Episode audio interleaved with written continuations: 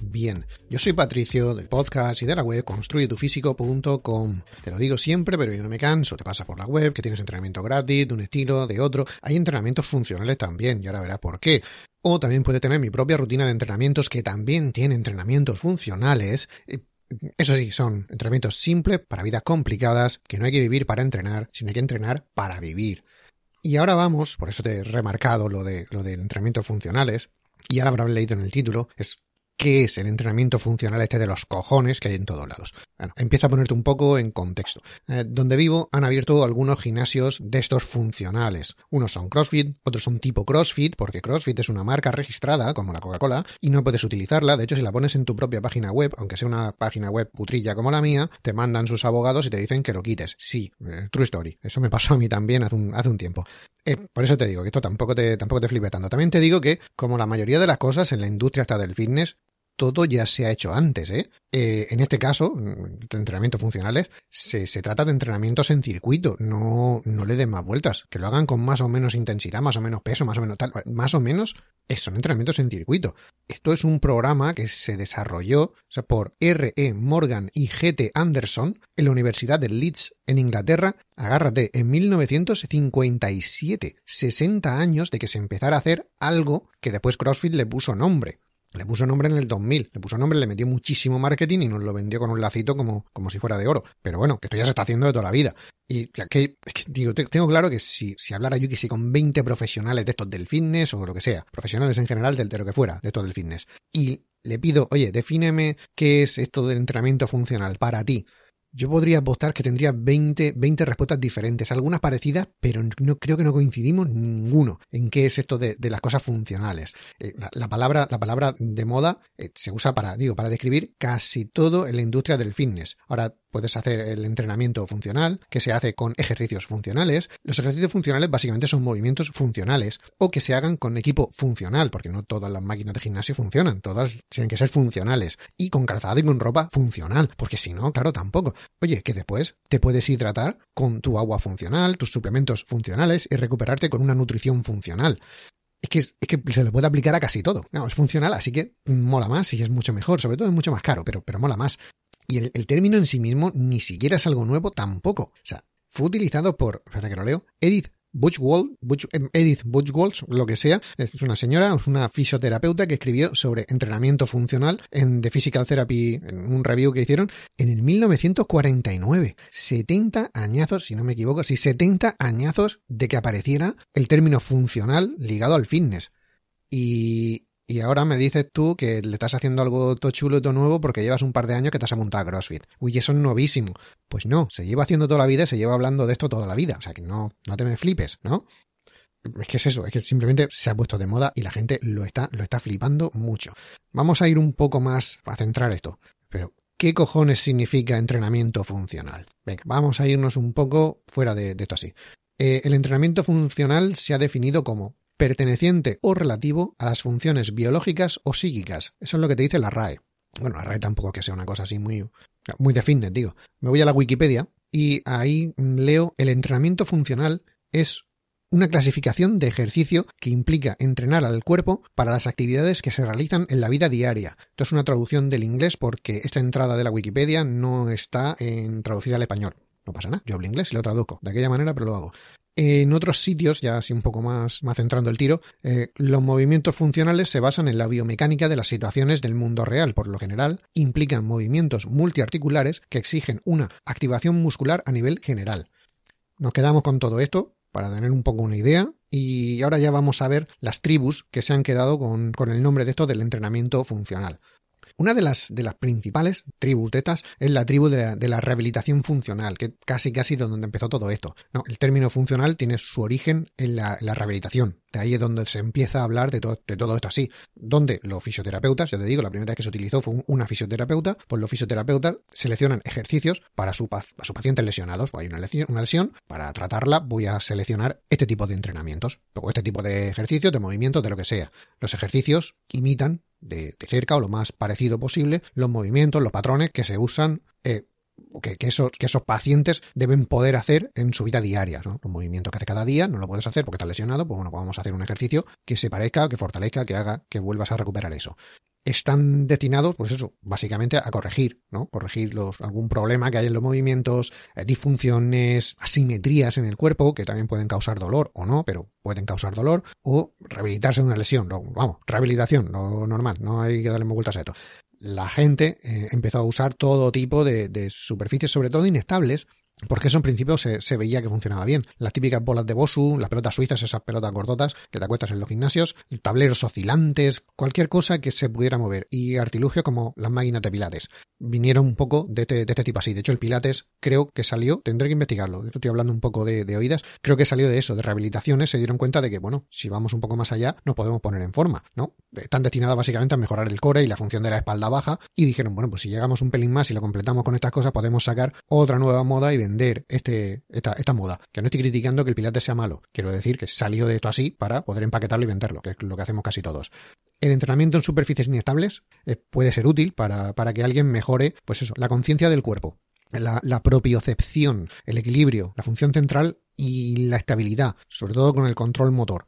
Vamos, que sepas dónde estás y que sepan mantenerte donde estás o, lo que sea, aunque la superficie esté inestable. Para eso funcionan y por eso mejoran las lesiones. Porque aunque haya algún desequilibrio en tu vida normal, el cuerpo solo ya va a aprender a equilibrarse y a no, a no romperse, a no partirse.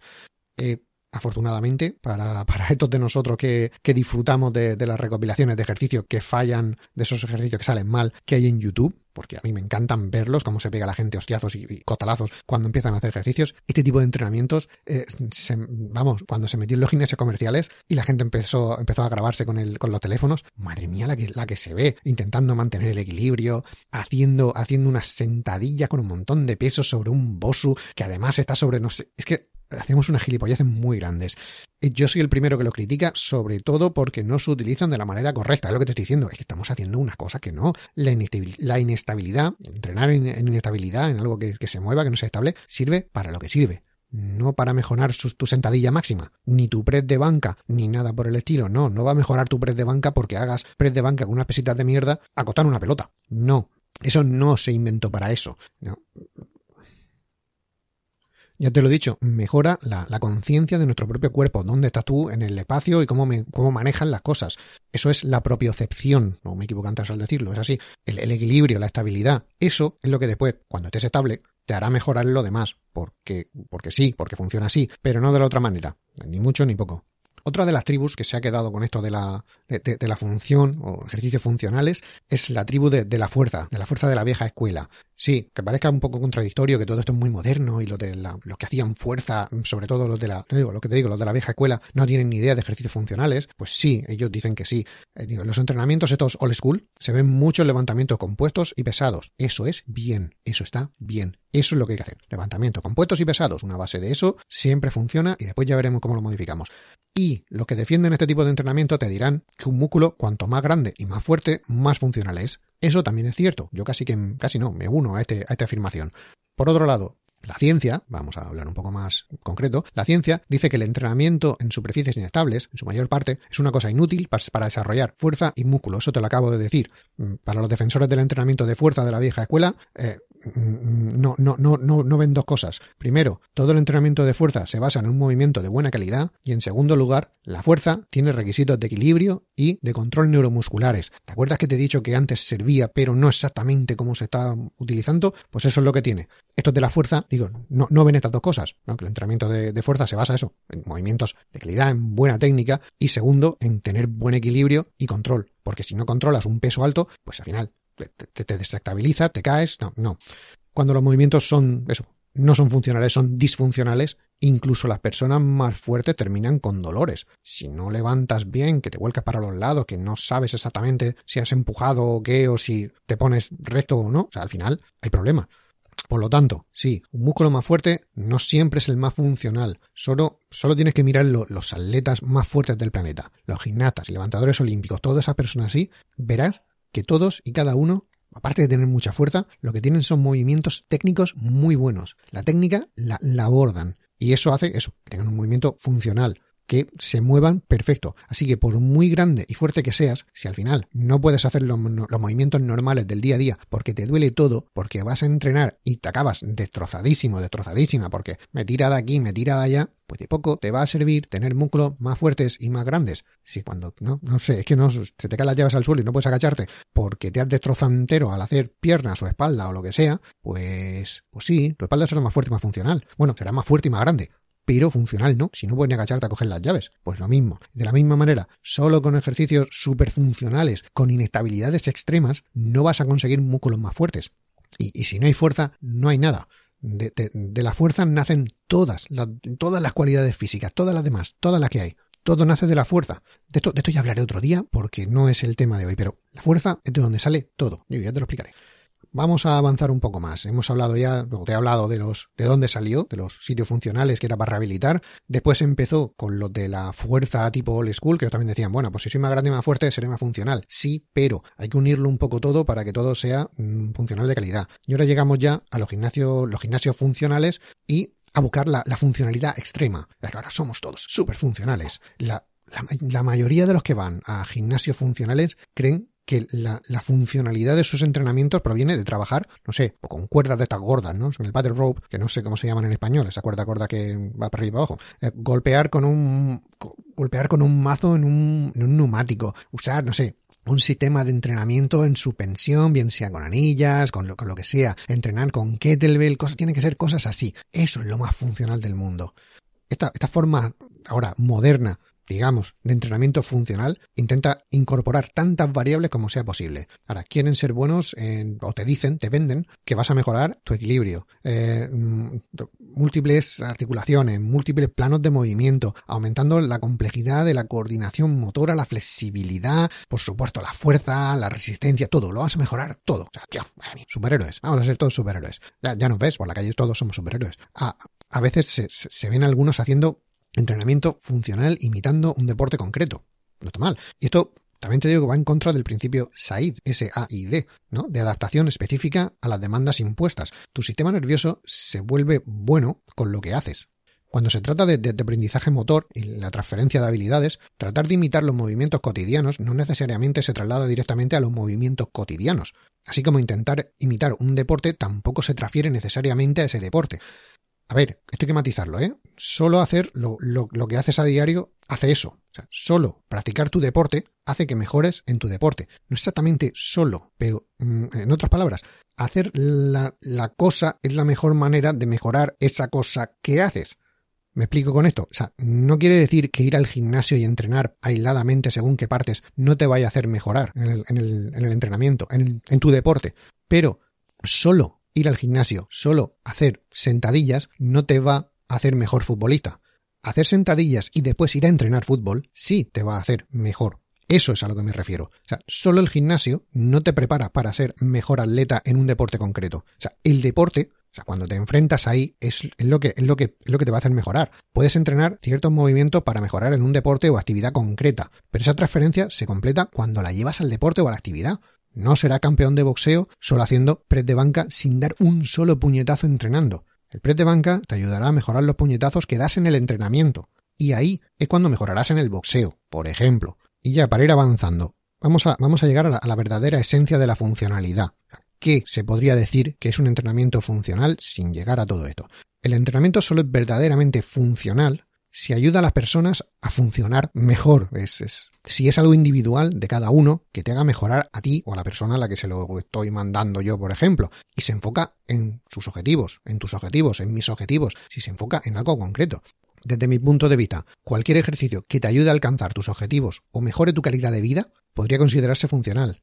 Ya te digo siempre, eh, hay, que, hay que entrenar para vivir, no hay que vivir para entrenar. Pues esto lo cumple perfectamente. Esto es mi visión de cómo veo yo los entrenamientos funcionales, la funcionalidad y todo esto aquí en el fitness. Posiblemente eh, no, tendríamos que ser los, los, entrenadores los que dijéramos qué ejercicios o movimientos son funcionales y cuáles no lo son. A lo mejor sí, normalmente lo hacemos, pero posiblemente no, no yo desde aquí, desde mi atalaya, decir, pues tal ejercicio es funcional y tal otro no. Eh, cuidado, cuidado con eso. Mm, para ti mm, puede que un movimiento funcional es el que te ayude a mover más peso en peso muerto si ese es tu objetivo. Vale, pues hacer tal ejercicio te va a ayudar a mejorar tu peso muerto, te va a ayudar a mejorar tu swing en golf o te va a ayudar, contigo, tus puñetazos en boxeo. Vale, pero para mi abuela un ejercicio funcional puede ser el que le ayuda a levantarse del sofá sin usar una grúa. O sea, y puede ser que ese ejercicio que hace mi abuela para ti no te vaya, pero para mi abuela sí, y es su funcionalidad, es su objetivo, que su vida mejore. Pues no tiene más. Si le preguntas a un crossfitero, pues te dirá que andar haciendo el pino es un ejercicio tremendamente funcional. Pues, pues, pues sería, pues, pues eso será para ti, crossfitero, porque yo no veo a mi abuela haciendo el pino para levantarse del sofá, que es lo que ella necesita. Si lo que ella necesita es levantarse del sofá, no ir andando haciendo el pino. Por muy funcional que CrossFit me haya vendido que eso es. Ah, es que no, no, no tiene otra. Eh, si tengo a alguien con dolor crónico, tal vez que se balancee a una pierna y juegue conmigo, eso puede ser funcional.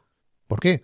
Porque, ese enfoque en, el juego, o sea, que se meta directamente en estar jugando conmigo más que haciendo el ejercicio, lleva la mente fuera, del cuerpo, ¿no? Para disminuir esa, percepción de dolor que tiene cuando hace tal movimiento. No, estamos jugando, o sea, no estamos haciendo ejercicio, no te centres en, hacer un movimiento, un ejercicio, céntrate en jugar, ¿no? Ayuda a esa persona a estar completamente presente, a estar aquí y enfocada en, divertirse, simplemente en equilibrar un poco, en la, en la coordinación mano-ojo, y al final de todo, al final de todo, a moverse y a ejercitar su cuerpo. El objetivo principal es hacer ejercicio, pero pasarme la pelota mm, a la pata coja es el ejercicio funcional que hace posible eso, porque de otra manera cualquier otro ejercicio no funcionaría. El peso muerto a una pierna con mancuerna sobre el papel es mucho más funcional que pasarme la pelota a la pata coja. Pero en este caso concreto puede que no funcione. ¿Por qué? Digo, porque hay un pequeña molestia, hay un pequeño dolor, te tienes que mover, pero cada vez que estás pensando en que si hago esto así, me agacho, me va a doler, pues no lo haces y te duele porque estás fijándote en eso. Cosa que pasándome la pelota a mí, riéndonos,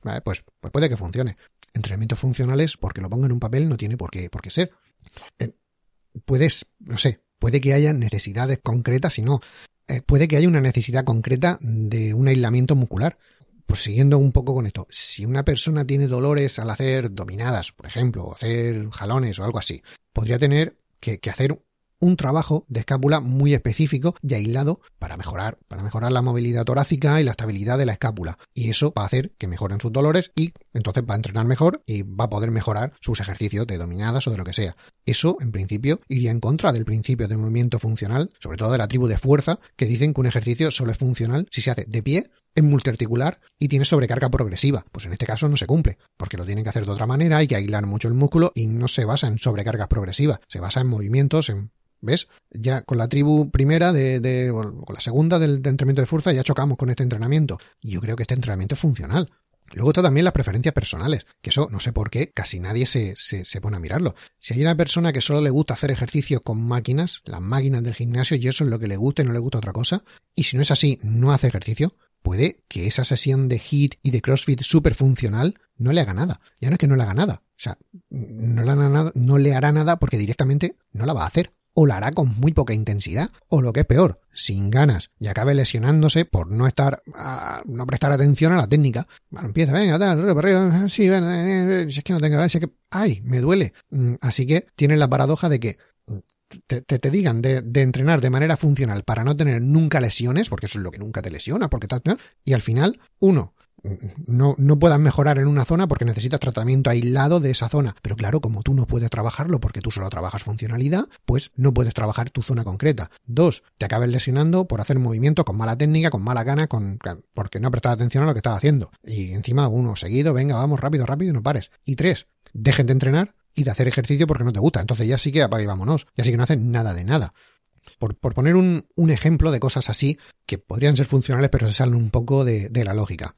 Hay una, un caso concreto que, que leí el otro, día, leí hace un tiempo, que es para mejorar la recepción del rugby, bueno, del rugby. Se le pidió a un entrenador de, de un equipo de la VFL de Melbourne que, que, mejore la capacidad de un jugador para marcar. Marcar es saltar y coger la pelota en, en el aire. La, la VFL es el sucedáneo australiano al rugby, como no hay manera de que ganen a los All Blacks de Nueva Zelanda, porque son los mejores, y ahí no hay discusión que ninguna, aquí no hay más que hablar, eh, se han tenido que inventar su propio deporte, que es igual, pero peor, básicamente porque lo juegan australianos. Australia todo te quiere matar, cualquier cosa que veas te quiere matar, pero eso es otra cosa. Eh, bueno, eh, se, le pidió a un entrenador de, de, un equipo de la UFL de Melbourne que mejorara la capacidad de, de uno de los jugadores para, para marcar, digo, para, para saltar y atrapar la pelota. El jugador en concreto, o sea, después de unos meses, mejoró, mejoró muchísimo cogiendo la pelota en el aire, que es lo que se le pedía. Todo contentísimo porque el jugador fuera aquí abro comillas, más fuerte y más en forma en esa temporada y haya mejorado y esté más fuerte, está mejor. O sea, ahora cierro las comillas, ya te lo digo. ¿Sabes lo que hizo ese entrenador para que el tío este mejorara mm, saltando y cogiendo la pelota? Pues básicamente lo que hizo es que el, jugador hiciera simulacros de visión porque los ojos del jugador no, podían seguir la pelota correctamente. Eh, básicamente le, puso gafas, o sea, más o menos, ¿no? No, no le puso gafas, pero que, pero así, en resumiendo sería eso. Chico, ponte gafas porque es que no ves la pelota, claro, así como no hay quien te la coja. ¿El jugador mejoró en su juego? Sí. ¿Ir al oculista es un entrenamiento funcional? Pues hombre, no es ni entrenamiento, pero el tío mejoró, o sea, es como mejoró en el juego. Entonces, funcional es porque el objetivo se cumplió en un deporte concreto y en una cosa muy concreta. Así que me lleva a otro sitio. Vamos a ver la hipertrofia funcional. La hipertrofia siempre se ha dicho que no era para nada funcional, que los músculos más grandes no valían para nada. Entonces así, vale. Entonces, si alguien me contacta, alguien se pone en contacto conmigo porque quiere, no sé, unos bíceps más grandes o un culito más mordisqueable para conseguir pareja. Para ahí, ahí bien, ¿no? Quiero ponerme un poquito más fuerte, tal, no sé qué, tener segurito respingón, porque así quiero conseguir pareja. Su objetivo final es reproducirse. Básicamente la pareja la quiere para eso. Así que un entrenamiento de hipertrofia clásico de los de toda la vida, que para nada es funcional, según los libros, ¿cumple esa función? Sí. En este caso, ¿ese entrenamiento de hipertrofia es funcional o no? Bueno, pues como siempre, depende, depende de lo que tengas. Y ya como, como, como reflexión final. Yo lo que te digo es que no te pongas etiquetas y entrena. El término funcional, digo, se ha convertido en una palabra un poco elitista, ¿no? Utilizada para, para vender, pues, suscripciones a gimnasios, a lo que sea, material de entrenamiento, ropa fitness, mm, Puede, puedes ver a lo largo de los años que ha tomado muchas formas diferentes, ha ido cambiando, y evolucionando, ha ido pasando por modas, unos se lo han quedado, otros lo han intentado, unos han podido, otros no. Aunque, digo, a mí me gusta el entrenamiento funcional. O sea, no es que, no es que esté en contra del entrenamiento funcional. Creo que, que, que es hora también de que empecemos a respetar lo que otros hacen. Que eso también nos faltaría mucho. De no creernos mejores solo porque porque uno pertenece a una tribu o pertenece a otra. No, yo es que soy crossfitero y todos los que van al gimnasio son unos mierdas, ¿no? Yo es que soy powerlifter y todo el que hace el entrenamiento de saltitos y cosas así, eso tampoco sabe lo que están haciendo. No, no es eso. Lo, principal es que tú estés haciendo algo por mejorar tu calidad de vida y acercarte a tus objetivos. Porque te acercas a tus objetivos, no te acercas a los míos ni a los de otros. Te acercas a, tus objetivos. A mi modo de ver, eh, si tienes ganas de hacer algo y cumple tus objetivos y mejora tu vida, hazlo. Ya está, hazlo.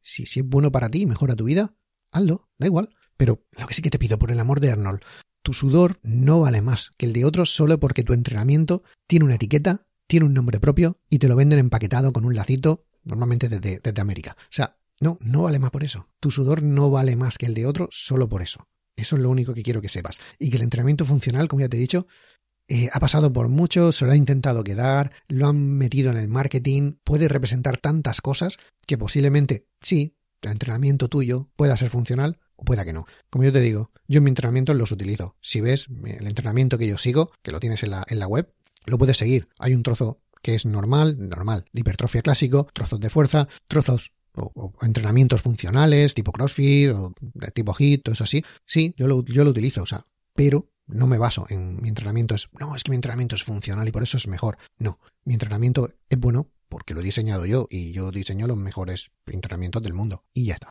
Hasta aquí, hasta aquí el podcast de hoy. Espero que se haya entendido. Eh, si te ha gustado, como siempre te digo, si te ha gustado, corazones, me gusta lo, lo, que Dios quiera que tengas en las aplicaciones de podcast que van cambiando cada dos por tres y unas tienen y otras no tienen. Si quieres más, te suscribes, que eso están casi todas, porque casi todas les gusta que sigues utilizando su plataforma. Y si aún quieres más, Pásate por construyetufísico.com para tener entrenamientos gratis, entrenamientos funcionales, entrenamientos no funcionales, entrenamientos de hipertrofia, entrenamientos de fuerza, entrenamientos en general y mi propia rutina de entrenamiento, que es un poco una mezcla de todo, bien combinada para que pues todo funcione perfectamente y que puedas hacer un poquito de todo y ver lo que te gusta. Ya sabes, entrenamientos simples para vidas complicadas, que no hay que vivir para entrenar, sino hay que entrenar para vivir.